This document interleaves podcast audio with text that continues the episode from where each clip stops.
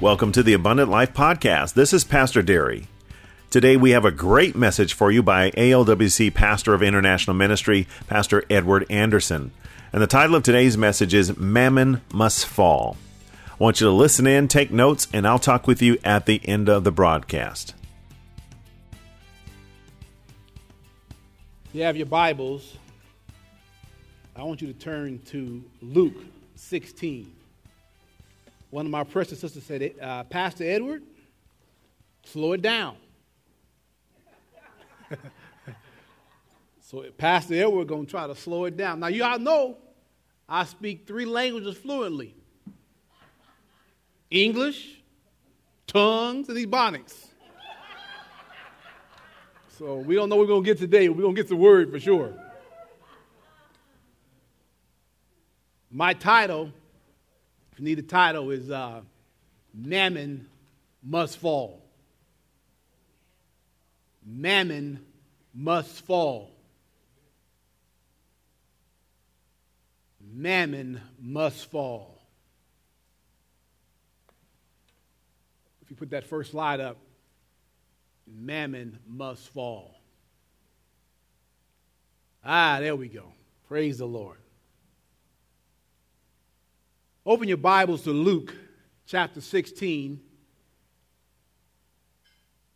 We're going to begin reading in verse 1 through 13. Luke 16, verses 1 through 13. And if you don't have your Bibles, you can see it on the screen back there. And it reads And he said unto his disciples, There was a certain rich man which had a steward and the same was accused unto him that had wasted his goods.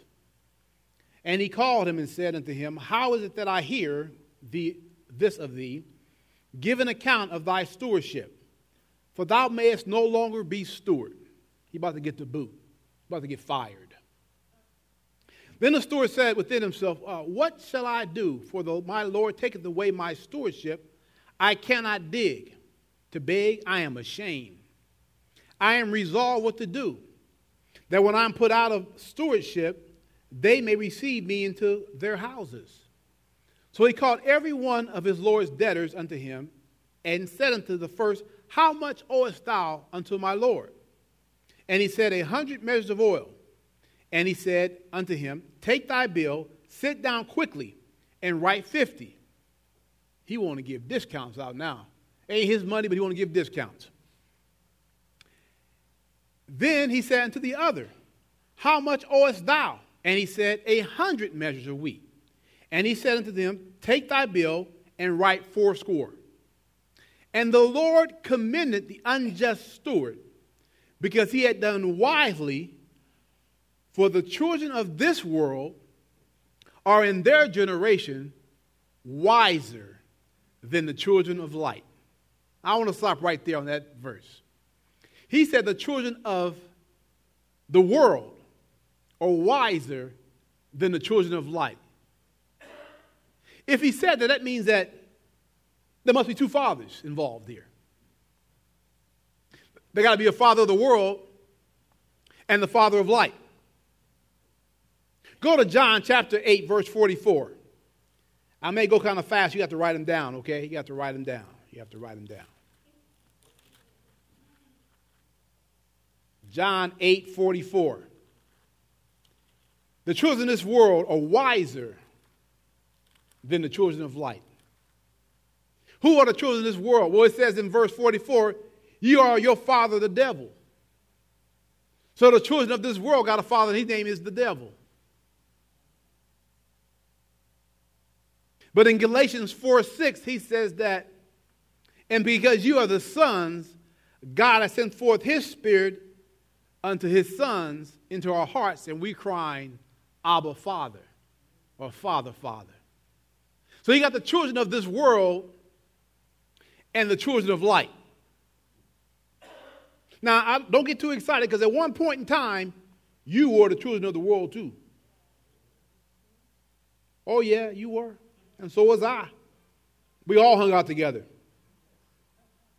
Let me give you proof text Psalm 51 verse 5 says, Behold, I was shapen in iniquity, and in sin did my mother conceive me. that little cute child you had? Yeah. Shapen in iniquity, and in this sin my mother conceived me. Well, if you don't believe that one, then Job said this, and I, I think this is very powerful. Job 14 5. Not Job, but Job. Who can bring a clean thing out of an unclean thing? Not one. If my mom was unclean, how can I come out clean? Because we all came from that kingdom at one time. We all had to be translated out of darkness into the kingdom of his glorious light. If those two didn't get you, I know Romans 3:10 will get you, for all have sinned, right? But it says there's not one righteous, no, not one. So we clear? We were in the kingdom of the world, now we in the kingdom of light. I want to ask you a question. How many like a good movie? I mean, a good movie with a happy ending. You know, I want you to put up that, that, that slide for me real quick. The number three, I think it's number three. A good movie, not a bad movie. A good movie sometimes have a happy ending. Sometimes you go to the movie and at the ending, like, is that all? And you're wondering, what in the world? Well, Here's my movie upstairs. You, probably can't see this that well, but I'm going to demonstrate our movie. To our far left, the Alpha. And to my far right, the Omega. That's who he is. He's the Alpha and the Omega. And see, to my far left, you see a throne right there. That's what he occupies, a throne. Now, on that throne, he's not moving. Ah, y'all missed that one. I said, on that throne, he's not moving. He's eternally seated there, and no one is going to move him out the way. He's not like our president. See, our president gets voted in. He didn't get voted in. He's always been here. He's the uncreated creator. yeah, uncreated creator. But then he had some people who was assigned to worship him. They do it every day. But there was one rascal called Satan. You can call him the devil, Beelzebub, Lord of whatever you want to call him. At one time, his name was Lucifer. Lucifer. Go to Isaiah chapter 14. Put up that next slide for me, please. Lucifer. Lucifer. In that graph, you saw that there was certain phases we were going through in time. God says, I declared the end from the beginning. Then he put us in time and space. Isaiah 14, verses 12 through 16. You're waiting for the preacher now, right? I'm getting there. Hold your horses.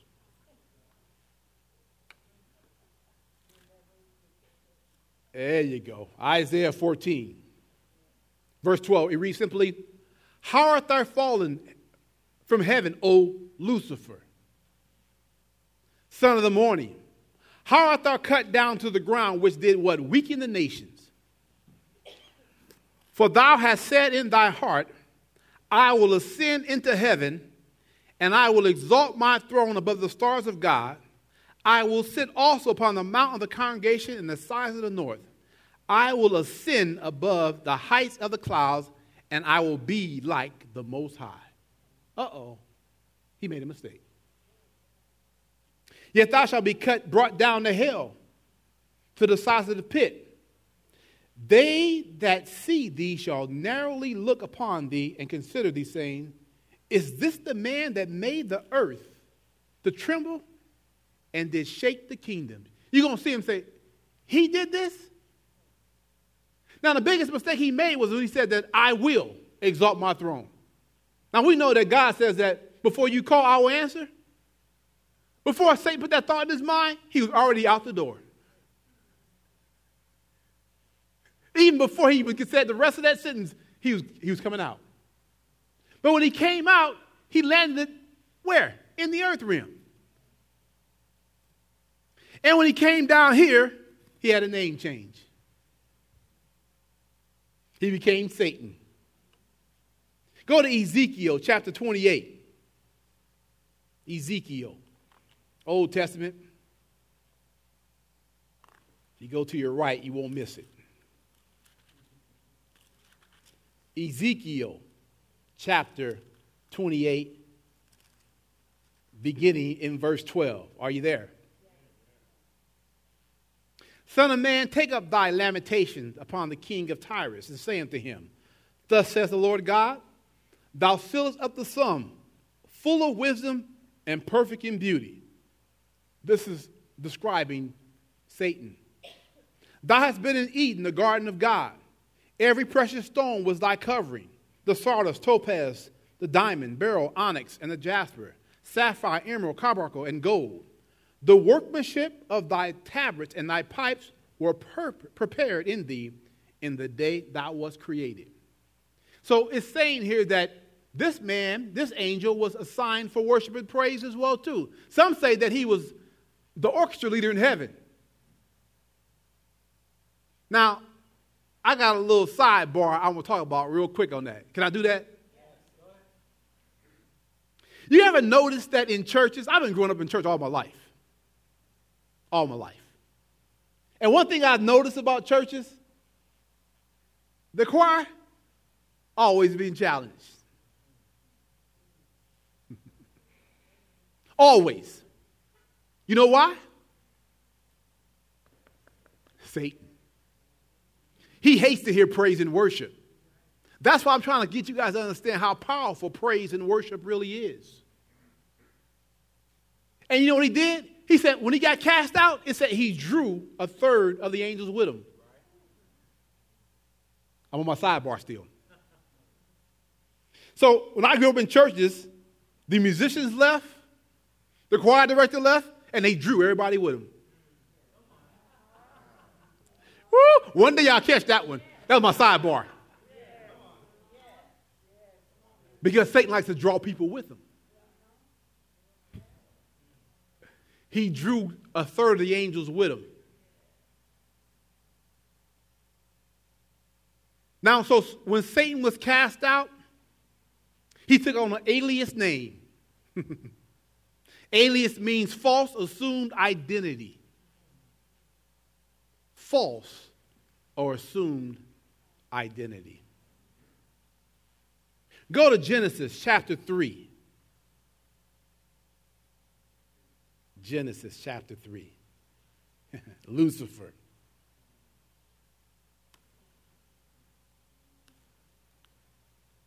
Now, my title was Mammon Must Fall, but you got to understand who's controlling Mammon.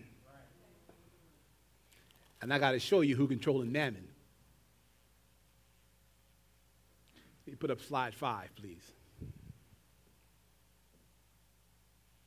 Are you there? Genesis chapter 3. There we go, Genesis chapter 3. We're going to begin reading in verse number 1. Are you there? And it says, Now the serpent was more subtle than any beast of the field which the Lord God had made. And he said unto the woman, Yea, hath God said, Ye should not eat of every tree of the garden? And the woman said unto the serpent, We may eat of the fruit of the trees of the garden, but of the fruit of the tree which is in the midst of the garden, God has said, Ye shall not eat of it, neither shall you touch it. And the serpent said unto the woman, Ye shall not surely die. First thing wrong there is that she had a conversation with the serpent. Serpent. Now think about it. If you read your Bible very carefully, it says that God brought all the animals to Adam, and he named them. Why didn't the serpent try to entice him while he was naming them? Satan has timing sometimes. He looks for an opportune moment to seize on you. Let, us let, look at the original text, of what serpent is. Serpent. It means a slickster or a trickster. but I want to go over here where it says he comes to hiss, to whisper. He comes to hiss and to whisper.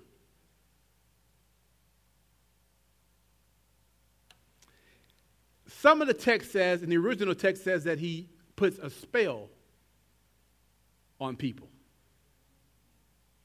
So when he draws you in, he's going to hiss to get your attention, and then he's going to try to put a spell on you to get you off what God is trying to say to you.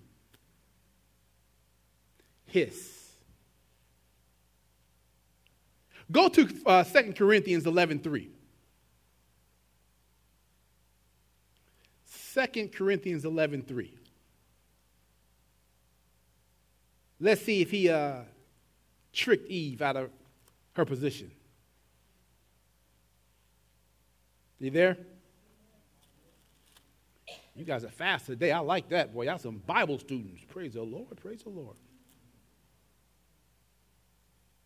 Are you there? It says, But I fear lest by any means as a serpent beguiled Eve through subtlety, so your mind should be corrupt from the simplicity that is in Christ. Go to slide six. Beguiled. We don't use that word in everyday vernacular, right? We use words like, he tricked me. I was bamboozled. I was hoodwinked.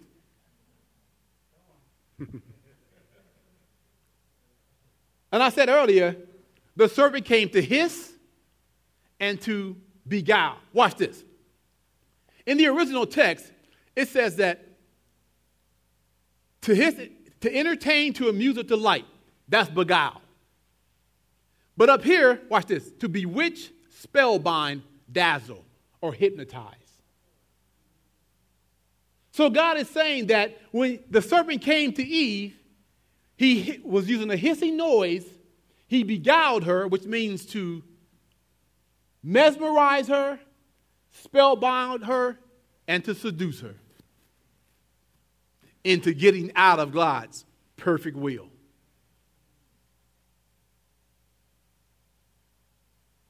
In Revelation 12 9, it says that the enemy comes to do what? Deceive us. Deceive. Watch this. It means to mislead, to dope, to fool, to outwit.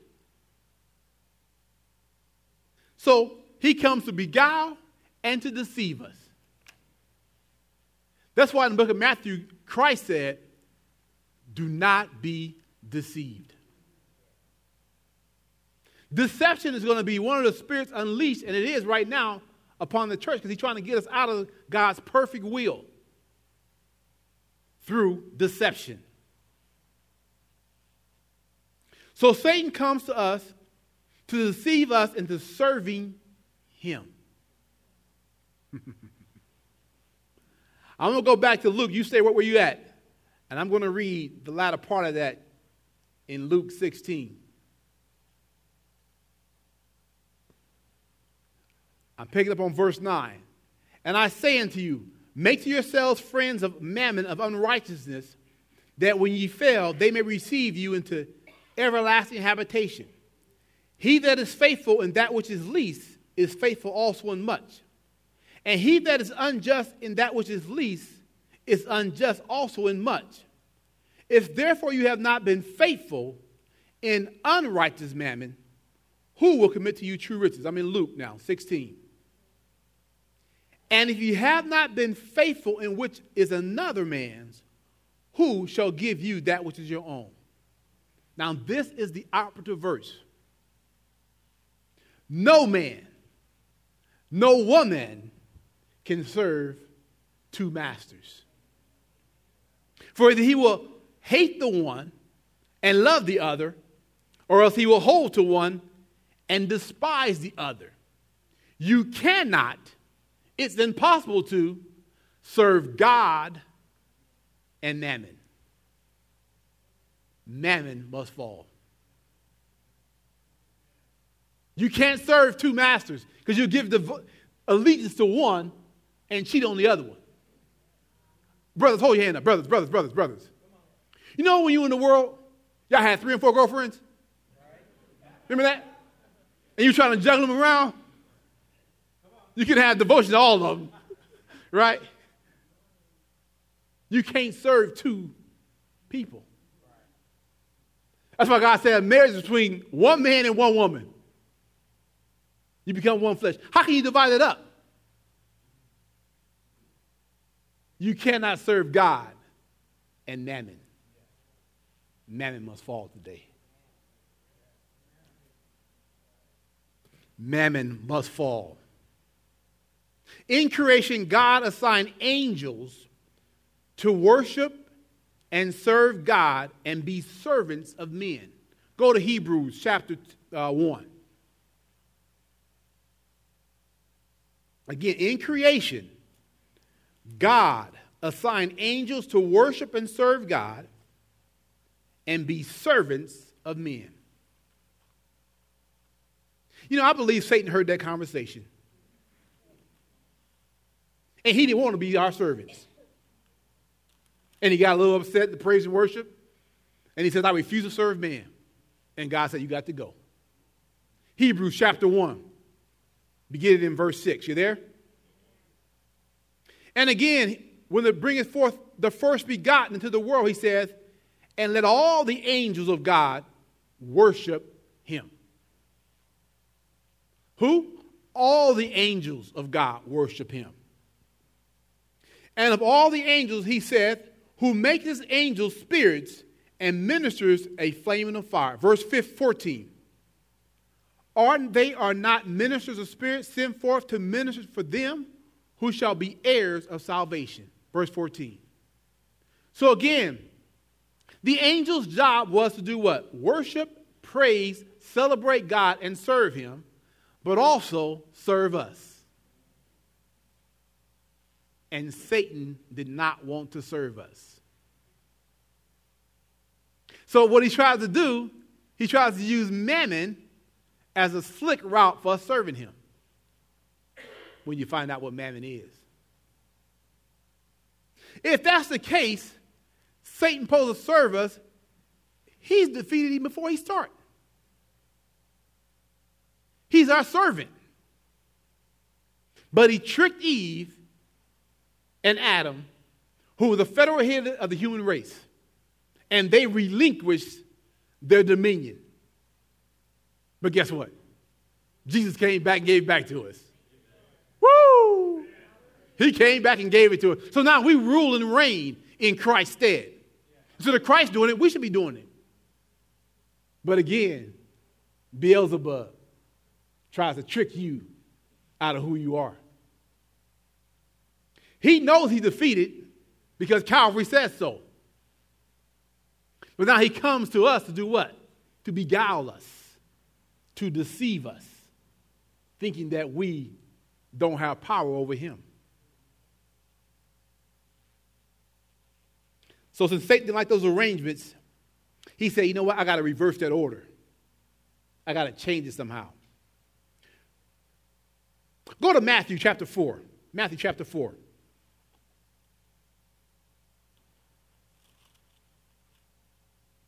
Now, guess what, y'all? It's two sides. That means I got a part one and part two. Now, I want to go real slow so you can see how mammon is trying to rule you. Matthew chapter 4, verse 8. You there? And again, the devil taketh him up into an exceedingly high mountain and showeth him all the kingdoms of the world and the glory of them. Your internet can do that to you today, right? Just pop it on, it can show you everything around the world. And he said to him, All these things I will give thee if thou shalt fall down and worship me. All he wants you to do is serve him and give him praise. But you cannot serve God and mammon. But he got a, a, scheme that he does to get you to serve him.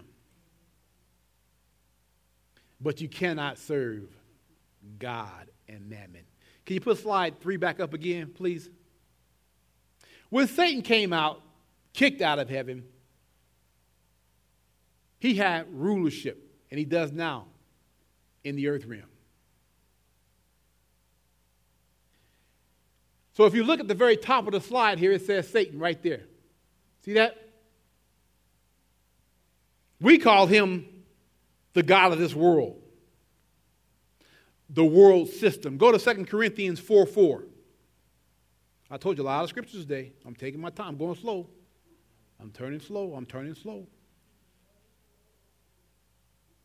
2 Corinthians chapter 4. If you can't get it, write it down, okay? And it says, In whom the God of this world, let's say it again. It says, In whom the God of this world. Satan is the God of this world system. He's not ruling the universe. Don't get it wrong. He just got a system that he's ruling in the earth realm. He's the God of this world system. In Ephesians chapter 2, verse 2, it says that he's the prince and power of the air. And there's a spirit that works in the children of disobedience. Uh, but I want to show you something. I want to show you something. Go there, please. Ephesians. Ephesians chapter 2. Ephesians chapter 2. We're going to begin in verse 2. If I start a scripture, I guarantee everybody in this room will quote it. You ready? I'm going to say the scripture, and I guarantee you, you guys are going to quote it for me. Be not conformed to this world. Keep going a little louder. Uh huh. But be ye transformed by the renewal of your mind, that you may prove what is the good, acceptable, and perfect will of God. Right? Okay. Be not conformed to this world. Satan wants to conform you to this world. Now, remember I said before, at some part in your life, you were part of his kingdom. Ephesians chapter 2. Wherein times past, talking to us now, ye walked according to the course of this world See, we walked in his patterns at some point in our life. So then God, you know what? He translated us out of that kingdom into his kingdom. But guess what? Satan is still in hot pursuit of you, even though you're in God's kingdom. But he has to deceive you or trick you into believing that you're not walking in victory. Go to slide number seven. In every age, in every era, you got to make choices in life. You got to make a choice in life. In the earth, you are not neutral. Either you're serving God or you're serving the other guy. You're not neutral. There's no middle ground. You're not doing your own thing. You think you are, but I guarantee He's controlling you if you're not a child of God. Now I put up my favorite game called chess. And nobody likes the little small pieces. If you don't know about chess, little small piece, it's called a pawn. Nobody wants to be a pawn. Everybody wants to be the king. Everybody want to rule. Everybody want to reign. But in God's kingdom, only one king. I didn't hear enough amens. Okay, now we know. In God's kingdom, only one king. You can be a bishop, you can be a castle, you can even be a queen if you want to, but you're not going to be the king. you're not going to be the king. And nobody wants to be the pawn. Because the pawn, even the word sounds like, oh, I'm a pawn? Nobody wants to be a pawn. But I heard the word says that God has placed us in the body as it please Him. God has put you where you're at. Now, you guess what? This pond, this little small pond right here, if it's maneuvered just right, it can become a queen. It can be put around different places. And sometimes you don't want to go there where God's trying to lead you on the board because it's not comfortable for you. It don't feel right to you. I want to do my own thing. Joshua chapter 24. I want to do my own thing. This is God business. I want to work where I want to work. I want to do what I want to do. I, I, that's what I thought too. That's what I, I really did. I, I, was in, I got out of college. I was like, I'm gonna get me. I had a great job, y'all. I worked in the Silicon Valley, and I had options. First company I worked for was IBM. Then I went to Hewlett Packard. Then I went to Applied Materials. I'm like, I got this thing. I'm, I got it made, y'all. I got money. So I thought. Then God stepped in because you know what? I'm a pawn. He said, Son, leave this job. You know what I said? Get thee behind me, Satan. Because it don't look right for you to leave a job that has that income that you've always been praying for. but we saw earlier that he can give it to whomsoever he will. All he wants you to do is get out of the center of God's perfect will. And when God told me to leave that job, I left, kicking and screaming and crying. Because it didn't make sense, y'all. I, I, just about to get married. I like, Lord, I want to get a house.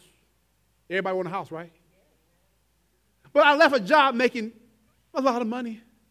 I got bonuses, kickbacks, y'all.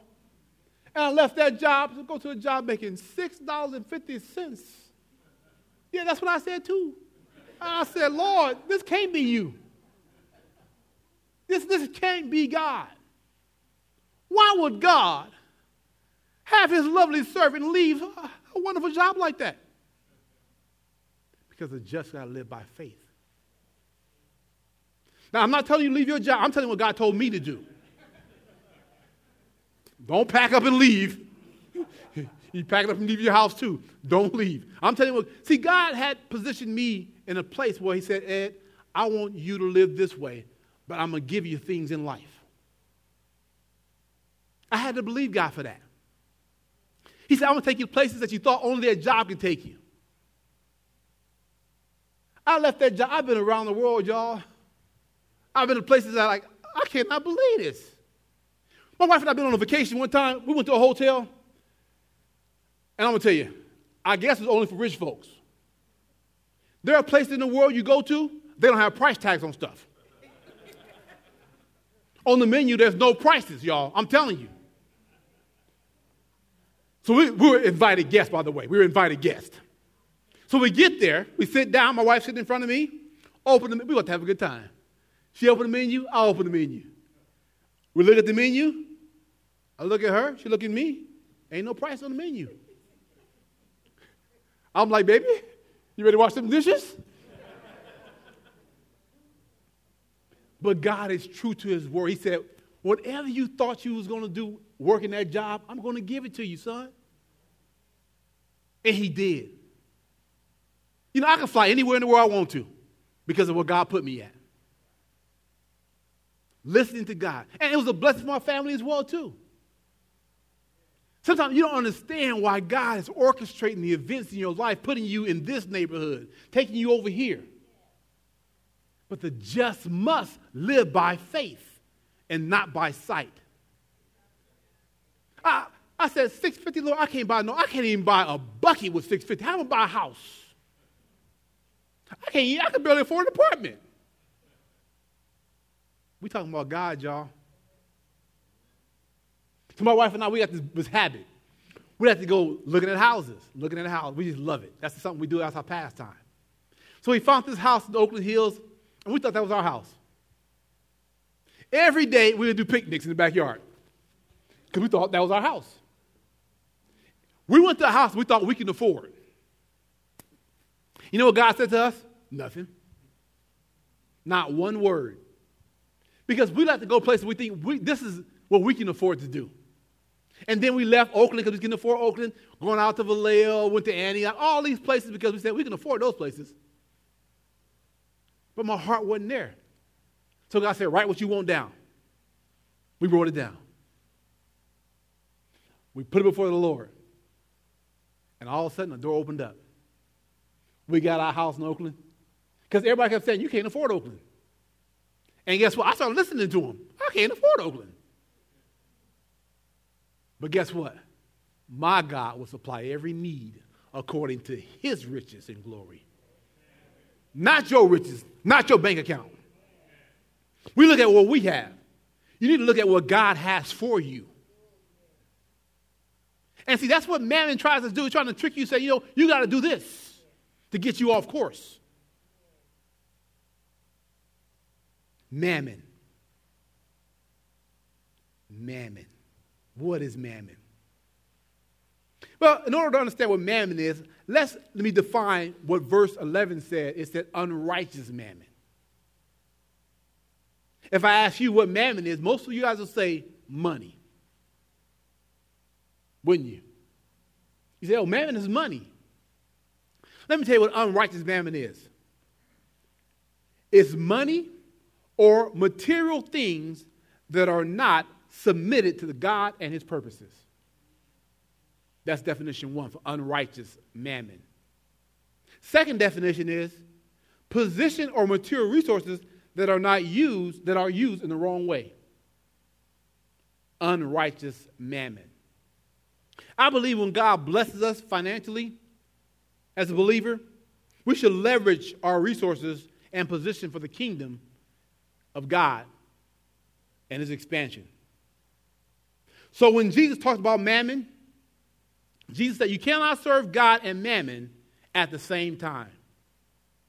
Okay, let's look at mammon then, real quick. Okay, so I'm going to give you three ways to look at mammon. Three ways, and I'll go real slow here. You got your pen and paper? So let's look at mammon in three ways. First, look at mammon from an economic perspective. From economics. Look at mammon as economically as you can. Okay? So look at mammon from economic perspective. Secondly, we're going to look at mammon from a historical perspective. And thirdly, we'll look at economics from a spiritual perspective. You got that? So, first, economically. Secondly, we're going to look at it historically. And thirdly, we're going to look at it spiritually. So, mammon is a system, it's the economic system that is opposite of God's way of doing things. Sometimes you may hear pastors say the Babylonian system. Babylonian system. This system is starkly contrast to God's system. Let, okay, let me give you an example. Go to Deuteronomy chapter 15, real quick, real quick. Deuteronomy chapter 15.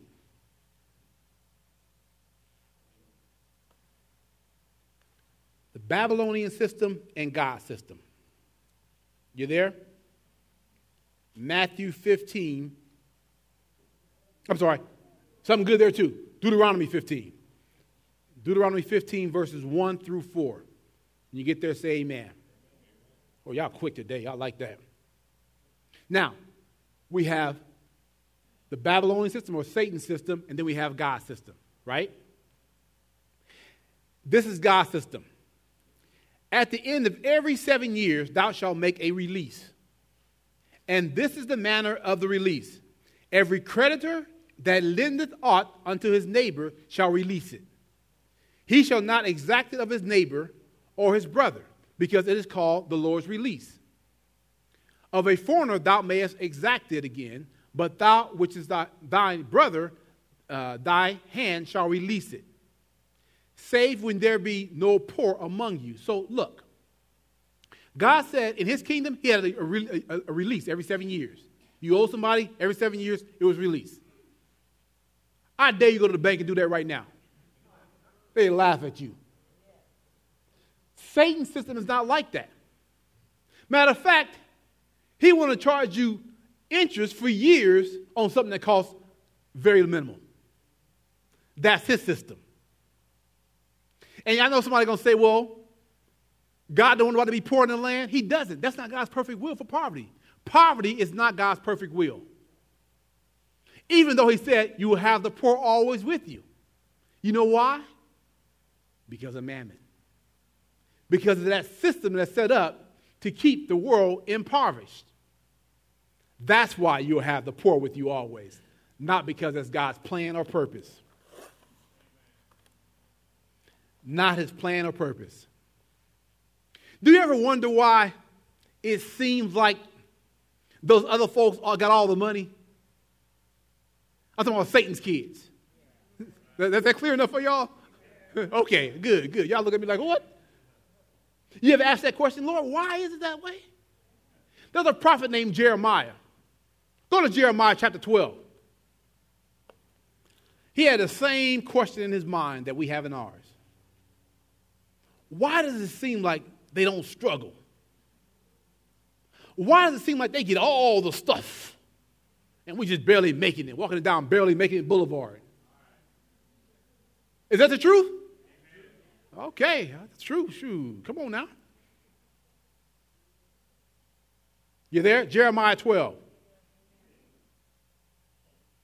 It says, This is Jeremiah, righteous art thou, O Lord, when I plead with thee let me talk with thee of thy judgments.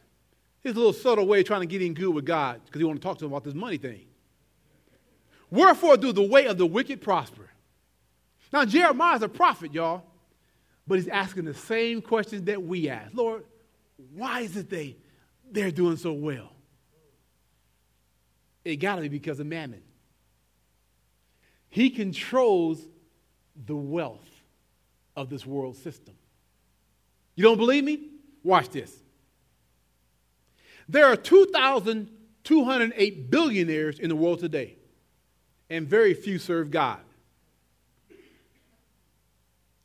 With all the economic crisis in the world, wealth has not diminished at all. They're spent every year $1.7 trillion on global military but we got homeless.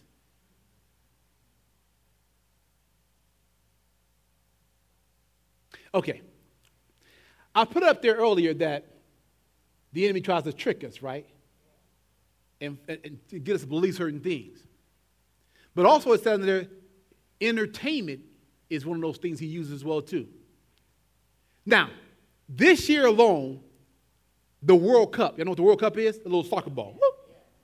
Little soccer ball, right? They spent $1.9 billion on soccer. Mammon must fall. Mammon must fall. Put up slide eight for me. In my travels, I had a bucket list of places I wanted to go to. So I got a chance to go, and I went several times. And I went to this place called Dubai. Because I got to see how these folks live. I heard about it with the, here, but then I got to see what was going on. That right there is called the Burj Khalifa. Can anybody imagine how much that costs? One building. I'm going to tell you $1.5 billion for a building.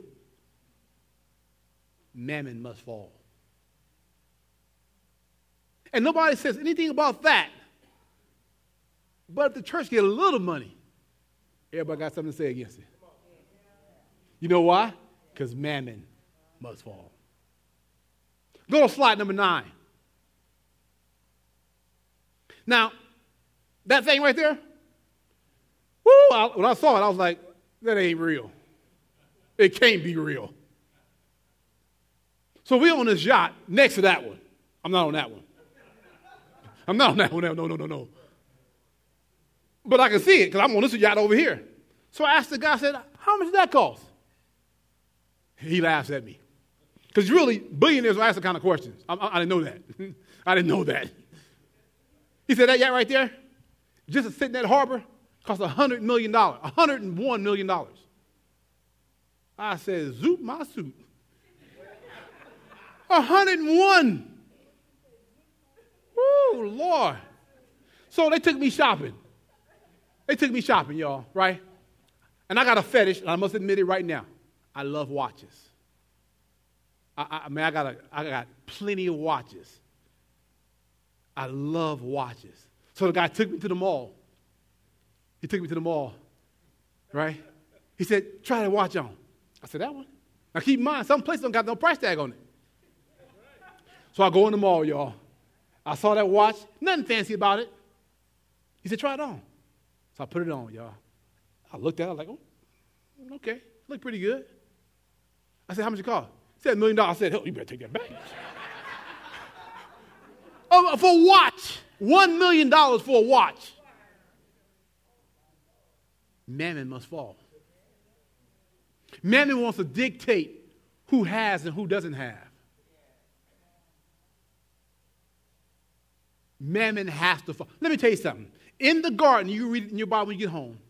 When God put Adam there, he put gold in the earth for man. Why did he put all that gold for one man? He knew we were going to need some resources in the earth for him, saints. But our job is to get on God's system and not Satan's system. Mammon must fall. So, mammon has, from an economic system, it has a moral side and an illegal side. Got that? From an economic situation. From a moral side, y'all probably heard me say before, we got to buy and sell. We got to buy and sell, right? You got to buy and sell. You buy and sell, right? Nothing immoral with that system at all. Buying and selling, buying and selling, buying and selling. Then it has another side to it that's illegal side. And that side says that in order for me to get ahead, I got to cheat and steal. I got to cheat and steal. I got to, get ahead in this world, I got to cheat and steal. That's the other side of economics in that system, the illegal side. So buying and selling, we all got to buy and sell. Nothing wrong with that system at all. But he wants to trick you to say, okay, in order to get ahead, you got to cheat and steal. You got to cheat from God a little bit. You're stealing from God, and you know, you got to keep your own stuff. Cheating and stealing, get ahead. Cheating and stealing. Cheating and stealing. That's what mammon tells us. So when you operate in that system, just the way it's set up, people think that I got to cheat and steal to get ahead. And that system is totally opposite of God's system. God's system says, in order to get ahead, you got to sow and reap. Sow and reap. You got to give and receive. Give and receive. In order to get ahead in God's system, you got to sow and reap and give and to receive. That's God's economic system. But Satan wants to make you think that you got to do something differently to get ahead in that system. And he's going to trick you to believe in that as well, too. Many years ago, many years ago, there was this thing going around and it hit the churches. You know what it was? You know what it's called? Friends helping friends. Let me explain to you where it, where it came from. Friends helping friends. What it was was somebody came to the church and said, Hey, it's a program. If you give this kind of money, you'll wind up with this kind of money. Well, he should have never got to the church to begin with because why? He tricked them to get it in there. Friends helping friends came from a culture outside of the United States, in Asia. They always helped each other out. But when it came to the church, people got in, got their money, and jumped right off. So guess what? Now people got stuck behind that stuff. See how Satan, he's very subtle in his tactics. You know, I love golf, right? I love golf. Y'all know that, right? And I go play golf, and I play with guys who do not know Jesus. Well, put this way, they're in the first seat. Remember the first seat? They're in the first seat. Okay, they're in the first seat. So one neighbor will say, you know, we always gamble. I don't gamble. I don't gamble. He said, yeah, but uh, a couple pastors are coming along too. They don't know I'm a pastor. I don't say that. I just call my, I say, yeah, my name is Edward. That's it. So we all get to the first tee box and they put their money in. They put their money in. Everybody put their money in. So my neighbor said, Edward don't gamble. He a pastor. the other pastor goes like, whoo. I said, hey, I said, hey, hey, hey, hey, hey, hey, don't worry about me. Don't worry about me. God sees you. Don't worry about me. I'm not here to judge you. I'm here to play golf. I'm here to play golf. You hear me? Now, I'm going to tell you something. Can I be honest with you? Because sometimes I'm a little down on my money. My cash down a little low, right? And I know I can beat these rascals. I know I can beat them. So every once in a while, I'll be like, oh, no, Jesus, no. Because mammon wants to entice us sometimes to do something outside the will of God, to get us off God. Let me tell you something. I said something last year prophetically. I said, God is about to release stuff to his believing ones. Those he can trust. If you've been going through this valley right now in your life, where it's a dry spell economically, he's going to turn the tables for you. I'm telling you that prophetically. God's about to turn the tables for you guys. If you've been faithful over that which is least, He's going to give you much more. I guarantee you that. Because God is faithful and true to his. If you've been struggling financially, God is about to turn things around for you. And you can always tell because every time God gets ready to bless you in any area, there's always a severe attack. Anytime God's about ready to bless you in any area of your life, you're attacked in that area. Mm. I want you to mar- let that marinate for a while. Now, your job is to fight the good fight of faith. Don't stop doing what God tells you to do because it will surely come to pass. God, one thing I know for sure God cannot lie. If God said it, you can take it to the bank. Just take it, I owe you to the bank and say, hey, God said that. It's coming in there. Because God cannot lie. God cannot lie, saints. I can't finish the message right now, but I'm going to stop right here. And I want you guys to just go before God when you get home tonight. Tell him what you need. He already knows. Think about it. That's why we pray. He already knows what we need before we ask him. But he still say pray. I want you to write out some stuff before God. Dare to believe him for it. Put it on the altar and watch what God does. You know, I had this wild, this is wild, y'all. I can fly free anywhere I go to almost. But I said, Lord, let me see if this really works. Let me see if this really works. I don't want to go commercial anymore. I don't want to fly commercial. I want to fly one time private jet. Just one time, Lord. Did we do it, baby? We did it. God answers prayers, y'all, because God told me, He said, whatever you thought you were going to lose having that job, I'm going to give it to you. Whatever you thought you was going to lose, I'm going to give it to you. I go places now, it's like, people like, you been there? Yeah, I've been there because God was faithful. And let me tell you about them jobs in Silicon Valley. They dried up.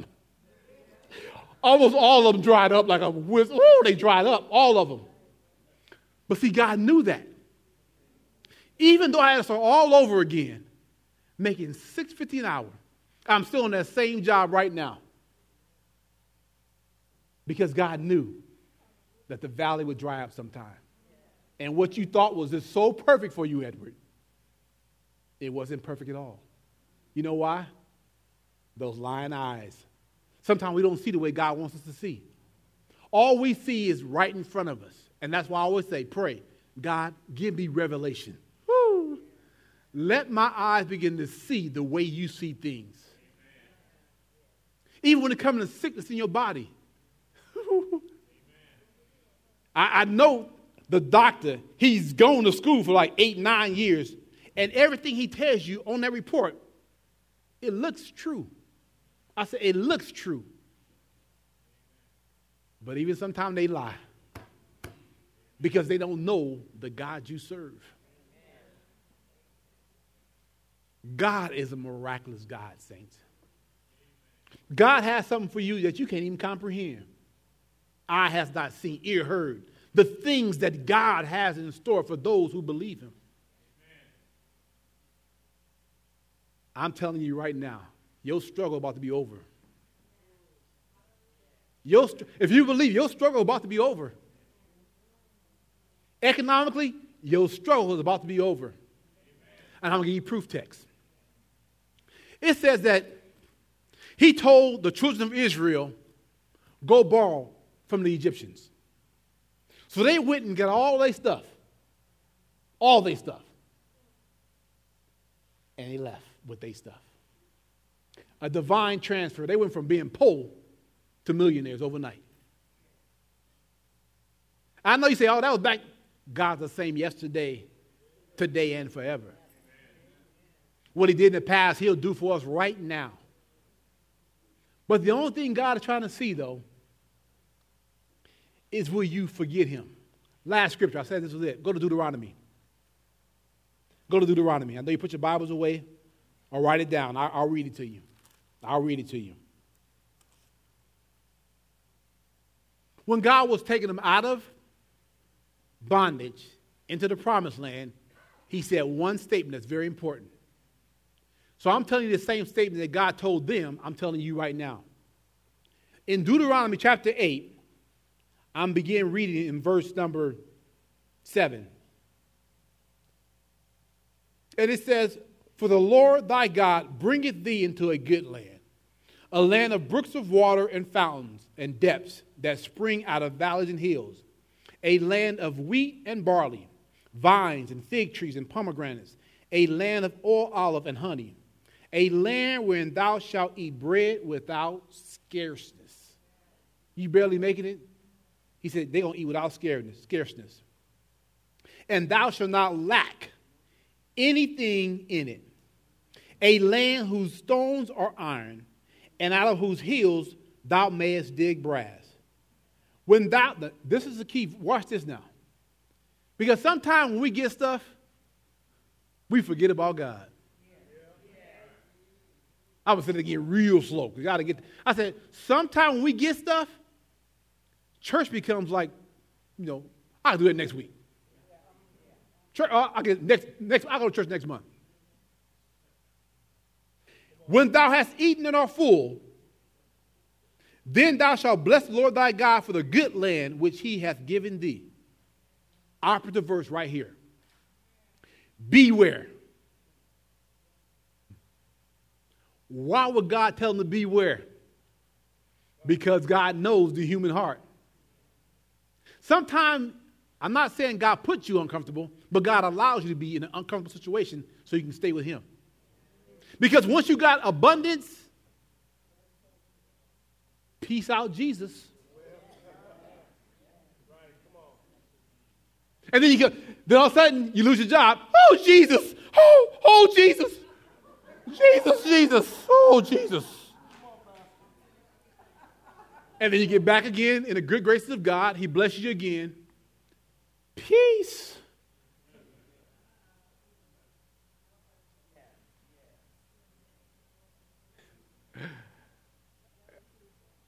That is the truth, isn't it? It's sad, but it's true. You know, what parent give their kids everything and the kid just darts away and you're happy about it. And don't come back and say nothing to you. Not even a thank you. Well, how do you think God feel? You think he don't have the feelings that my child? When Adam sinned, he said, Adam, where are you? God loves intimacy. He, he loves intimacy. He loves for you to come in for his presence. But sometimes, mammon, when you get it, you want to do other stuff. You want to be entertained by other stuff. Jesus, who, who's that? You forget about who Jesus is.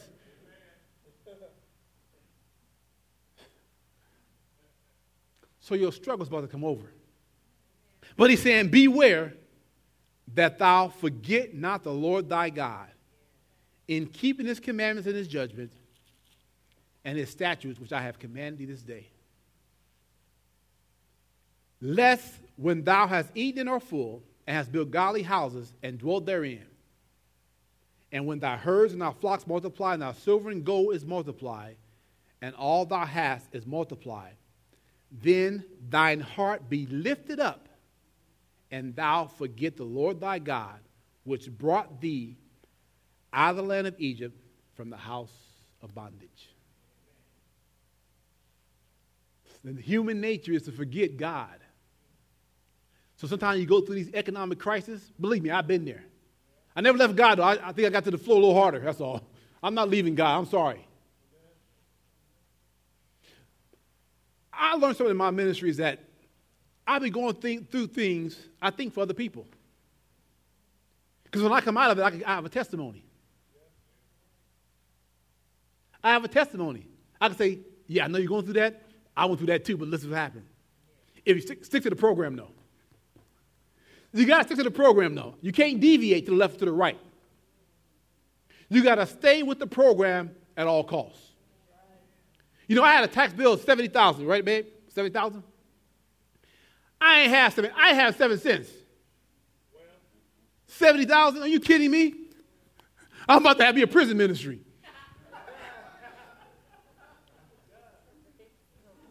I am because I don't have $70,000. I don't have it. But I had a word. All I had was when Jesus owed taxes, he told me to go fish.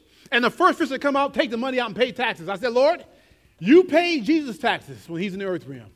You are the same God. I need my taxes paid. We went back to our tax place. He said, I don't know what happened. I don't know what happened. I said, I do. I do. That tax bill was gone, baby. It was gone. God is good, y'all. Woo, God is good. I think I did me a little, I can't even dance, y'all, but I did me a little, woo. God is good. God is so faithful. God is faithful, y'all. Woo. God is faithful. Man, I'm telling you, you may go through a storm, but God is faithful. He will not allow you to be tempted or tested above measure. But there's always an escape route. Just go through it. Woo, just go through it. Let's stand up and pray. Woo, I'm getting a little happy here. Bless God. Thank you, Jesus. Hallelujah. I agree with Pastor Edward Anderson. God is good. Today's message was titled Mammon Must Fall by Pastor Edward Anderson. For more information about Abundant Life Worship Center, please feel free to check out our website at abundantlifeworship.net. On the site, you'll find more information about us, our church and events calendar, and other messages like this by myself and by any of our associate pastors here at Abundant Life Worship Center. Once again, the site is abundantlifeworship.net. Now you can also find us on our Facebook page at facebook.com slash abundantlifeworship.net. Now, God bless, and we look forward to seeing you on our next podcast. Until then, I want you to remember that Jesus came to give you life, and that more abundantly.